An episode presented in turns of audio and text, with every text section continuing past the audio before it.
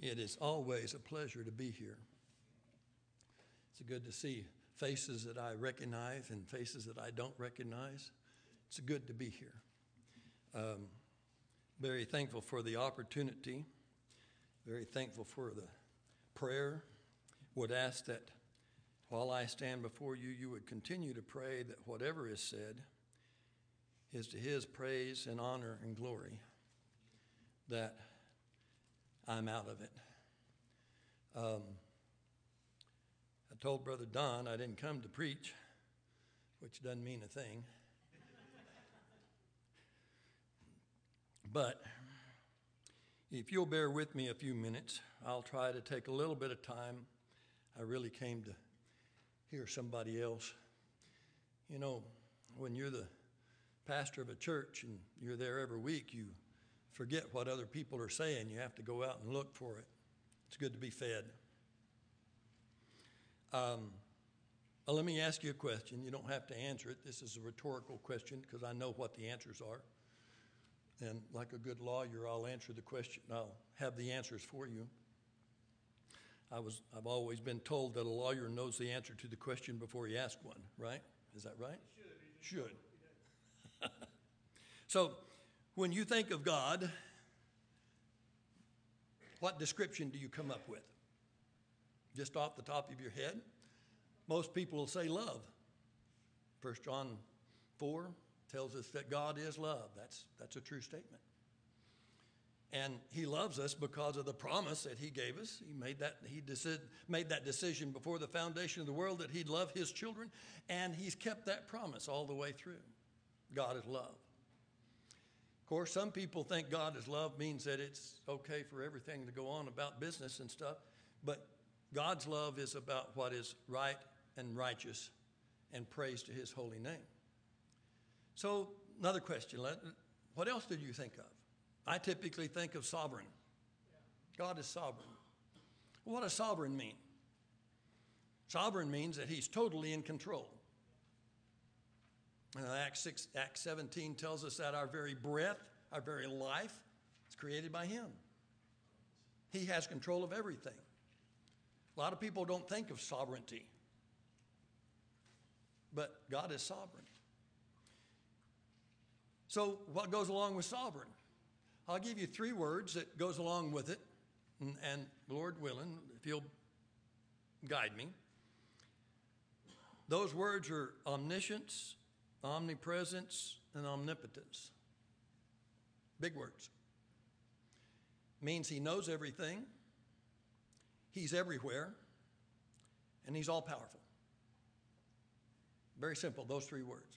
You'll go with me to Psalms 139. I'd like to show you Brother David telling us about those three words.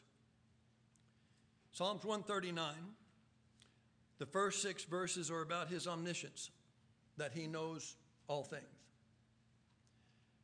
The next 7 through 12 is omnipresence, that he is everywhere.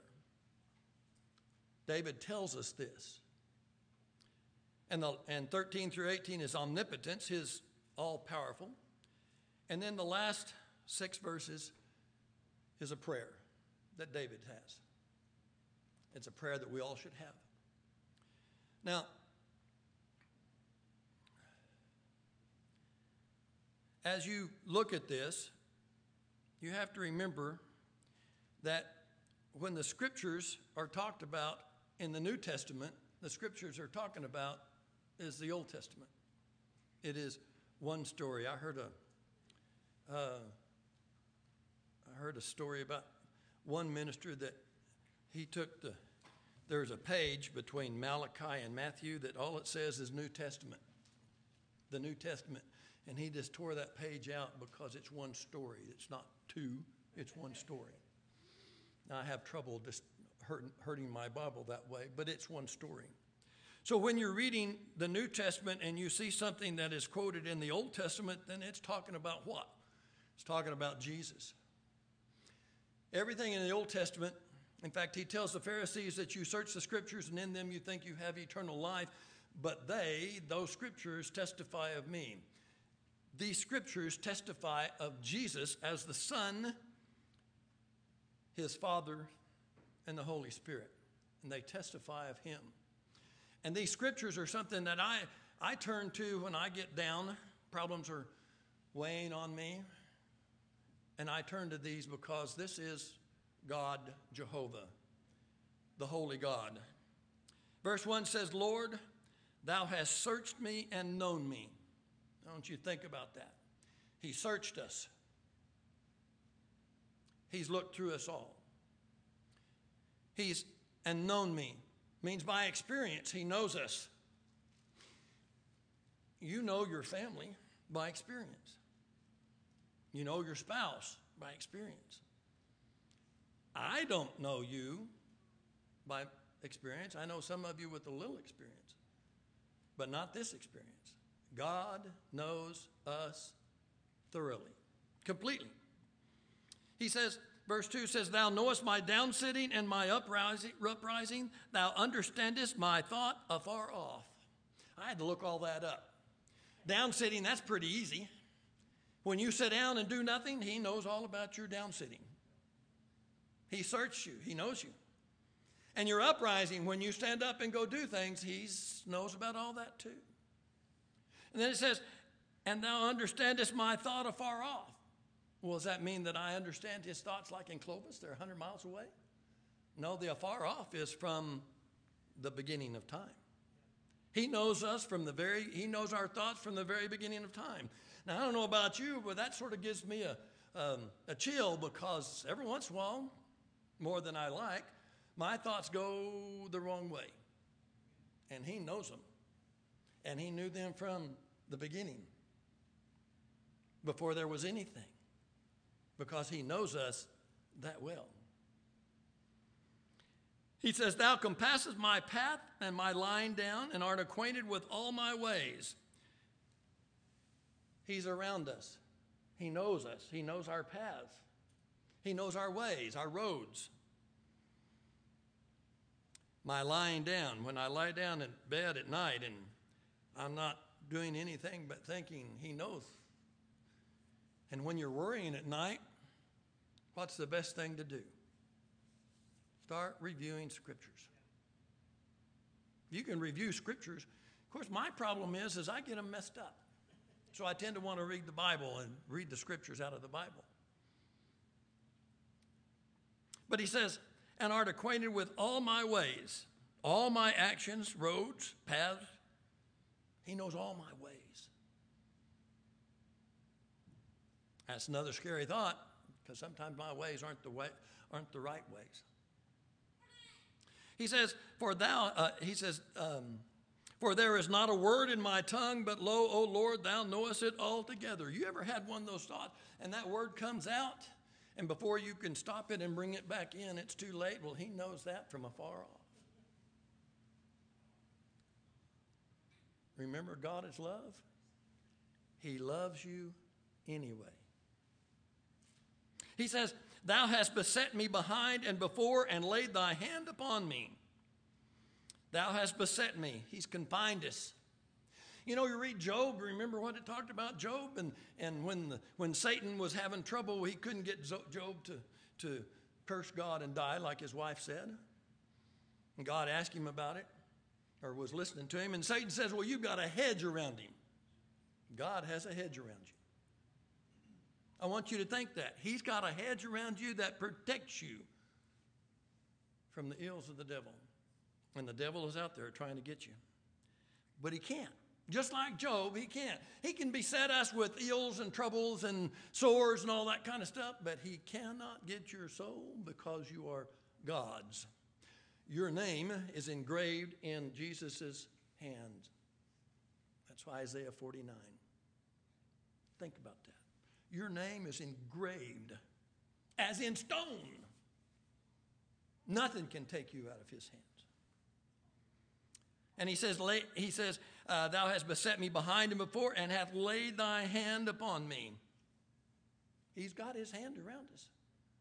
If that doesn't make you feel better in times of trouble, read some more scriptures. He says, such knowledge is too wonderful for me. It is high. I cannot attain unto it. His thoughts are higher than our thoughts. Well, that's natural. But our thoughts tend to be part of our old man, old natural man. That's his knowledge, omniscience. He knows us that well. Verse 7 says, "Whither shall I go from thy spirit? Whither shall I flee from thy presence?" You ever had one of those thoughts about that sin that you thought you got away with? And it suddenly dawns on you that, oh, he knows that sin.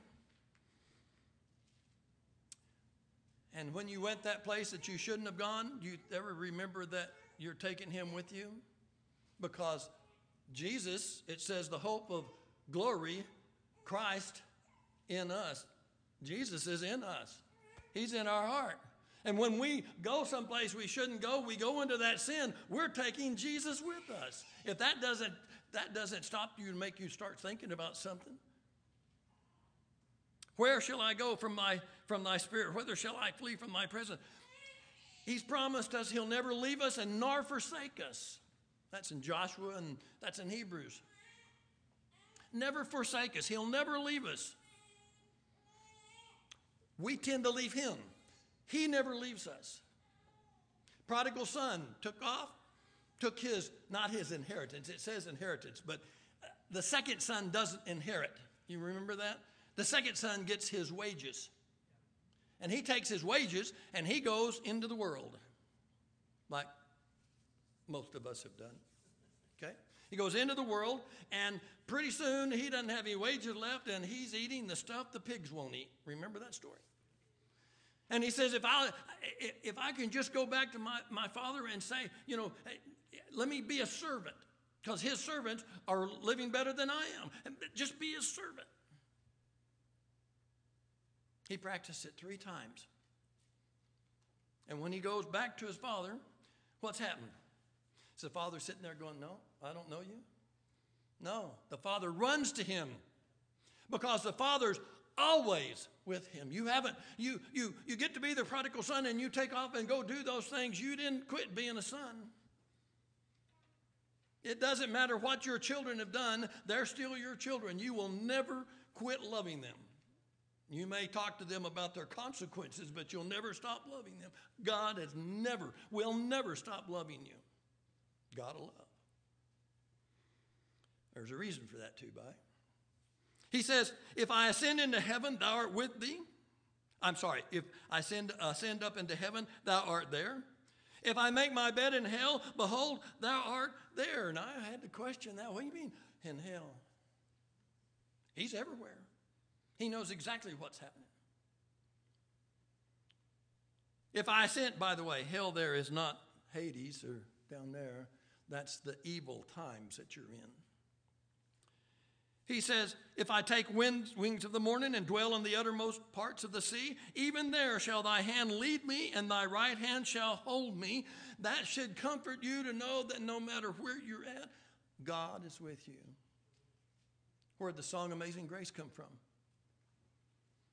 John Newton was in the middle of a terrible storm on a ship that was a slaver. And when God opened his heart, the hour I first believed, grace. Even in the worst storms of life, God's with you. The poem that talks about the man's walking with Jesus, and you know, and he's looking back over his life, and there's times when there's 2 sets of tracks in the sand, and then there's times there's only 1 track of sand, and in the track, you know, and he sees that, and he says, Jesus, in the worst time of my life, you left me. What was Jesus' answer? No, I carried you. He's with you all the time. He never leaves you. He never forsakes you. When life gets bad, he's got you in his hand. And I know sometimes life seems to be really bad. But who do you trust in? He says, verse 11, if I say, surely the darkness will cover me, even the night shall be light about me. Darkness there is evil, because night's dark. I mean, you know, think about it. Darkness there is evil. If evil encompasses me, even the night shall be light about me. Yea, the darkness, evil, hideth not from thee, but the night shineth as the day. The darkness and the light are both alike to thee. There is no dark in God's eyes. It's all light. He is our illumination. Jesus Christ paid the price for you and me, and because of that, he sees us in white, pure, because the blood has washed us clean. Verse 13, that's omnipresence. Verse 13 now, this starts about his omnipotence. I want you to think about this. Verse 13 says, for thou hast possessed my reins, my inner self, and thou hast covered me in my mother's womb. That covered means entwined. You remember when David was... David figured out, Nathan had come to him and told him he was the man that had committed the sin, told him the story about the guy that had all the sheep, and he took the one man's pet and used it to feed the rich people that came to visit him. Remember that story? And David said, that man needs to be killed. And Nathan said, you're the man. Remember what David said? Am I going to die? Is God going to kill me? And he says, no, thy sins are covered. Well, Jesus hadn't died yet, but his sins were covered. But you're going to be in war the rest of your life, and your son's going to die. There was a penalty. We have a penalty. We have consequences here on the earth, but it doesn't change the fact that we're still a child of God. And you remember what David did when his son was sick? He took ashes and sackcloth and prayed for a week, just prayed constantly. Wouldn't eat. And finally the baby died, and his servants were going, now what do we do? We go tell him? What do we do? You know, he's the king. Sovereignty. Remember, the messenger gets killed because he had the bad message? This is what these guys are thinking about. And what does David do? David says, I perceive that the child has died. And they said, yes, king, they have. He said, okay, so he goes back in his room, changes clothes, gets all cleaned up, and goes out and starts eating. And his servants are just lost. They don't understand. He says, they said, but you spent a week in ashes and sackcloth and praying and not eating, and now all of a sudden your son has died. And here you are. Your life is good. He says, listen to what he says. He says, I know that my son has died. He'll not come to me, but I will see him. He knew that his son was in heaven, and he knew he would be in heaven because he has God the Father's promise, and Jesus paid the price several hundred years later. All right, let's go on. For thou hast possessed my reins, and thou hast covered me in my mother's womb. In the mother's womb. Remember the Holy Spirit? You know, when do you get the Holy Spirit? Whenever God gives it to you. John the Baptist was filled with the Holy Spirit in his mother's womb. His mother received the Holy Spirit at the same time. God puts the Holy Spirit in you at his timing, not ours. He says, I will praise thee, for I am fearfully and wonderfully made. That's fearfully, it's awe, in awe. Wonderfully made. Marvelous are thy works, that my soul knoweth right well. Your soul knows what God has done for you. Your soul connects with that. My substance was not hid from thee. Your body was not hid from thee. When I was made in secret, that's in your mother's womb, that's in secret, and curiously wrought in the lowest parts of the earth.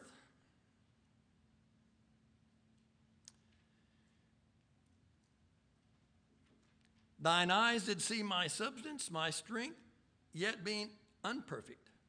And in thy book, God's book, all my members were written. That's my days. All your days are written. He knows every day about you. He knows everything about you. We talked about that at the beginning. Your days are numbered in his mind. He knows. which were in continuance were fashioned, and then as yet there was none of them. Before you were ever born. What did he tell Jeremiah? Before you were ever in your mother's womb, I knew you. He knew you before you were ever conceived. He knew you as, thou hast searched me and known me, before you were ever born, because he knew you from creation all the way to now and all the way to the end. He knows you that well. And your continuance, your days, your body, your life is fashioned. Verse 17 says, how precious also are thy thoughts unto me, O God, how great is the sum of them. You ever thought about God thinking about you? I was driving by a missionary Baptist church in Clovis and had a sign on there that Jesus is praying for you. You ever thought about that? He prayed for the disciples. So he's praying for you. What's he praying for? Think about it. The only thing I can figure out is he's praying that my eyes will be open, that I'll see him more, that I'll search for him more. Not because I'm lost or anything like that, but because I need that kind of personal fellowship. And the reason I say fellowship is because we never lose our relationship. Your children are your children no matter how long. They're always your children. My dad is still my dad. He's gone on beyond. He's with heaven. He's with Jesus. He's still my dad. That doesn't change. But my fellowship with him is important, and that comes down to a lot of things that I do wrong. But he doesn't forget me. He sent his son to pay the price for me so that I would always have that relationship. And then, Brother Don, you can tell me what chapter this is in, but it says, work out your salvation with trembling and make it sure with fear and trembling. That's not being saved and going to heaven. That's manifesting what God has done for you. That's it. That's what we're supposed to be doing, is standing up and shouting, praise God, because he is our Savior. And the only way we know that, just like he told Peter, when he said, what do you say? Who do you say I am? And Peter said, thou art the Christ. And Jesus said, you didn't get that from man. You got that straight from God. You didn't learn it from man.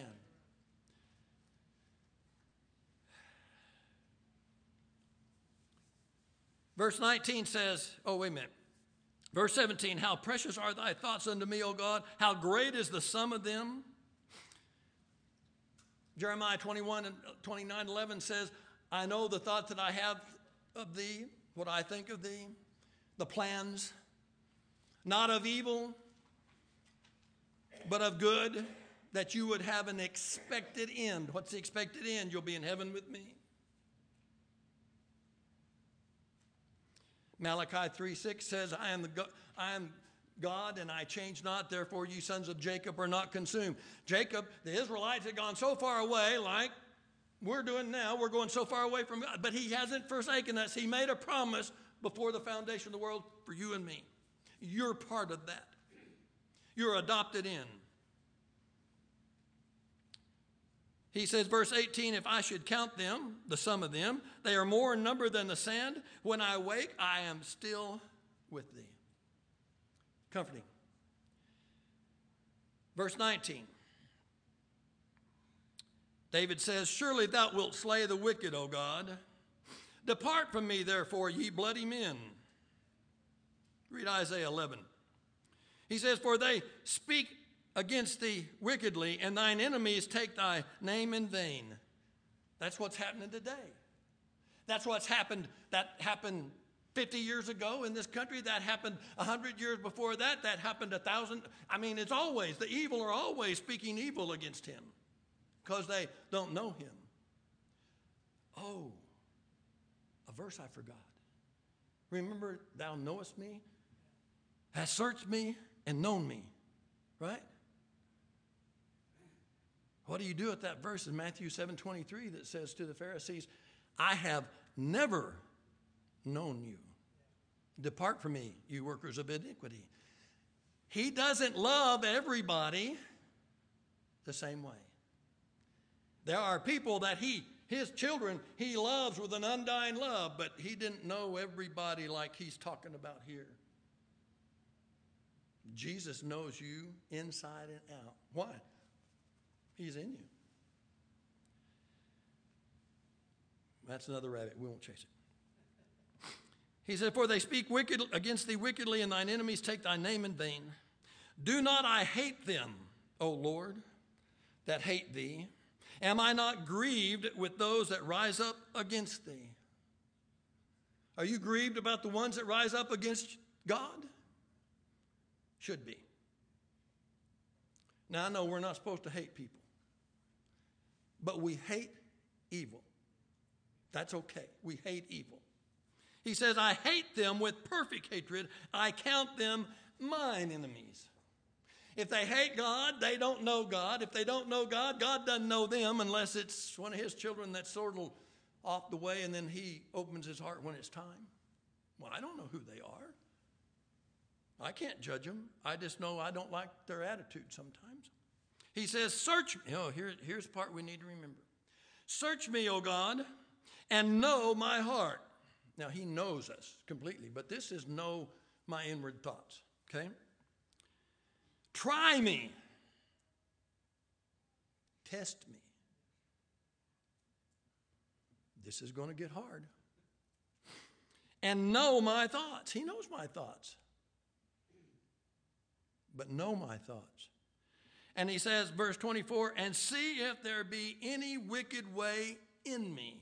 If there's any wicked way in me, take it out of me. Can you sit here right now and say to the Lord, search me, O God, know my heart, try me and know my thoughts, and if there be any wicked way in me, does that not give you a little bit of uncomfortableness? I had a long time, I had a problem with the fervent prayer of a righteous man availeth much. I'm not righteous. Yes, you are. Why are you righteous? Jesus Christ paid the price for you. So your fervent prayer availeth much. So you can sit here and go, search me, O God, and know my heart. Try me and know my thoughts, and see if there be any wicked way in me. And then what he says? And lead me in the way everlasting. What is the way everlasting? We're following Jesus Christ. We're trying to walk in his shoes. We're trying to do our best towards all of his children, wherever they may be. And we give thanks and praise and honor to his holy name because he first loved us from afar, from before the foundation of the world. You see, God never leaves his children. And when you say God, I had a thought about that. I'm sorry, I'm going to chase a rabbit. Wonderful prayer. I appreciate the prayer. When you pray, do you pray to Jesus or you pray to God the Father? Think about it a second. You're praying to God. You're praying to Jesus. You're praying the Holy Spirit because those three are one, right? But we tend to go, God or our Father.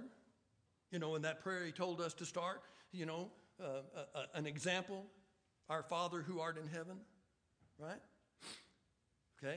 Well, he said it that way because he's praying to his Father, right? He wasn't in heaven right then. But we're supposed to say, our Father who are in heaven. But we ask things in Jesus' name. So we're getting Father and Jesus at the same time. And we cannot pray that if we don't have the Holy Spirit.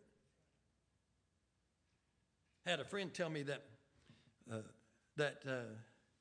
he told me the other day was having coffee, and I asked a philosophical question. And boy, did coffee get really exciting.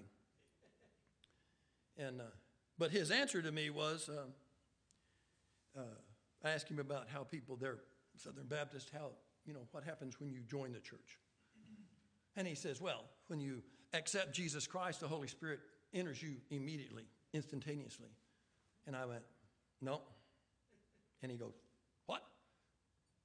Galatians 5:22 says, the fruit of the Spirit are, and the fifth one is faith.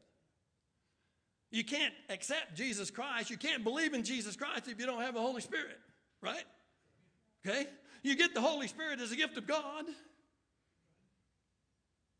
Some of us, I'll use me as an example. I've always known that I was a child of God. I got to sit down. I've always known that I was a child of God and he loved me. But I have a lot of friends that they can tell you the day that they were saved. Okay? Now, and I've argued with them. But they know the day, just like John Newton knew the hour that I first believed. And that's what it was, the hour they first believed. The hour that they understood that their life was against God and that they had to change, and he had opened their heart and told them who he was. That's when they were saved. And that's a true statement. So I know about you. But I don't relate to them because I've always known. I think some of you have always known too. But there's probably somebody in here that can remember the day that God opened his eyes and said, "You're my child."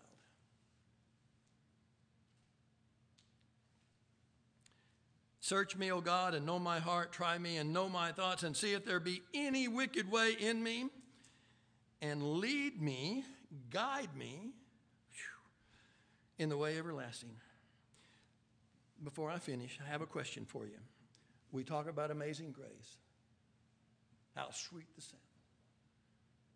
Is that amazing grace when you first believed, when you were saved, when Jesus' blood paid for you? Is that what we're talking about? Well, yes. But what about today? Right? Because his grace is defined as the divine intervention. Grace falls upon you all the time. So we should be asking him to search us and to lead us, guide us in the way everlasting. And when we do that, then we can sing that song. What is it? Trust and obey. We can only be happy when we trust and obey.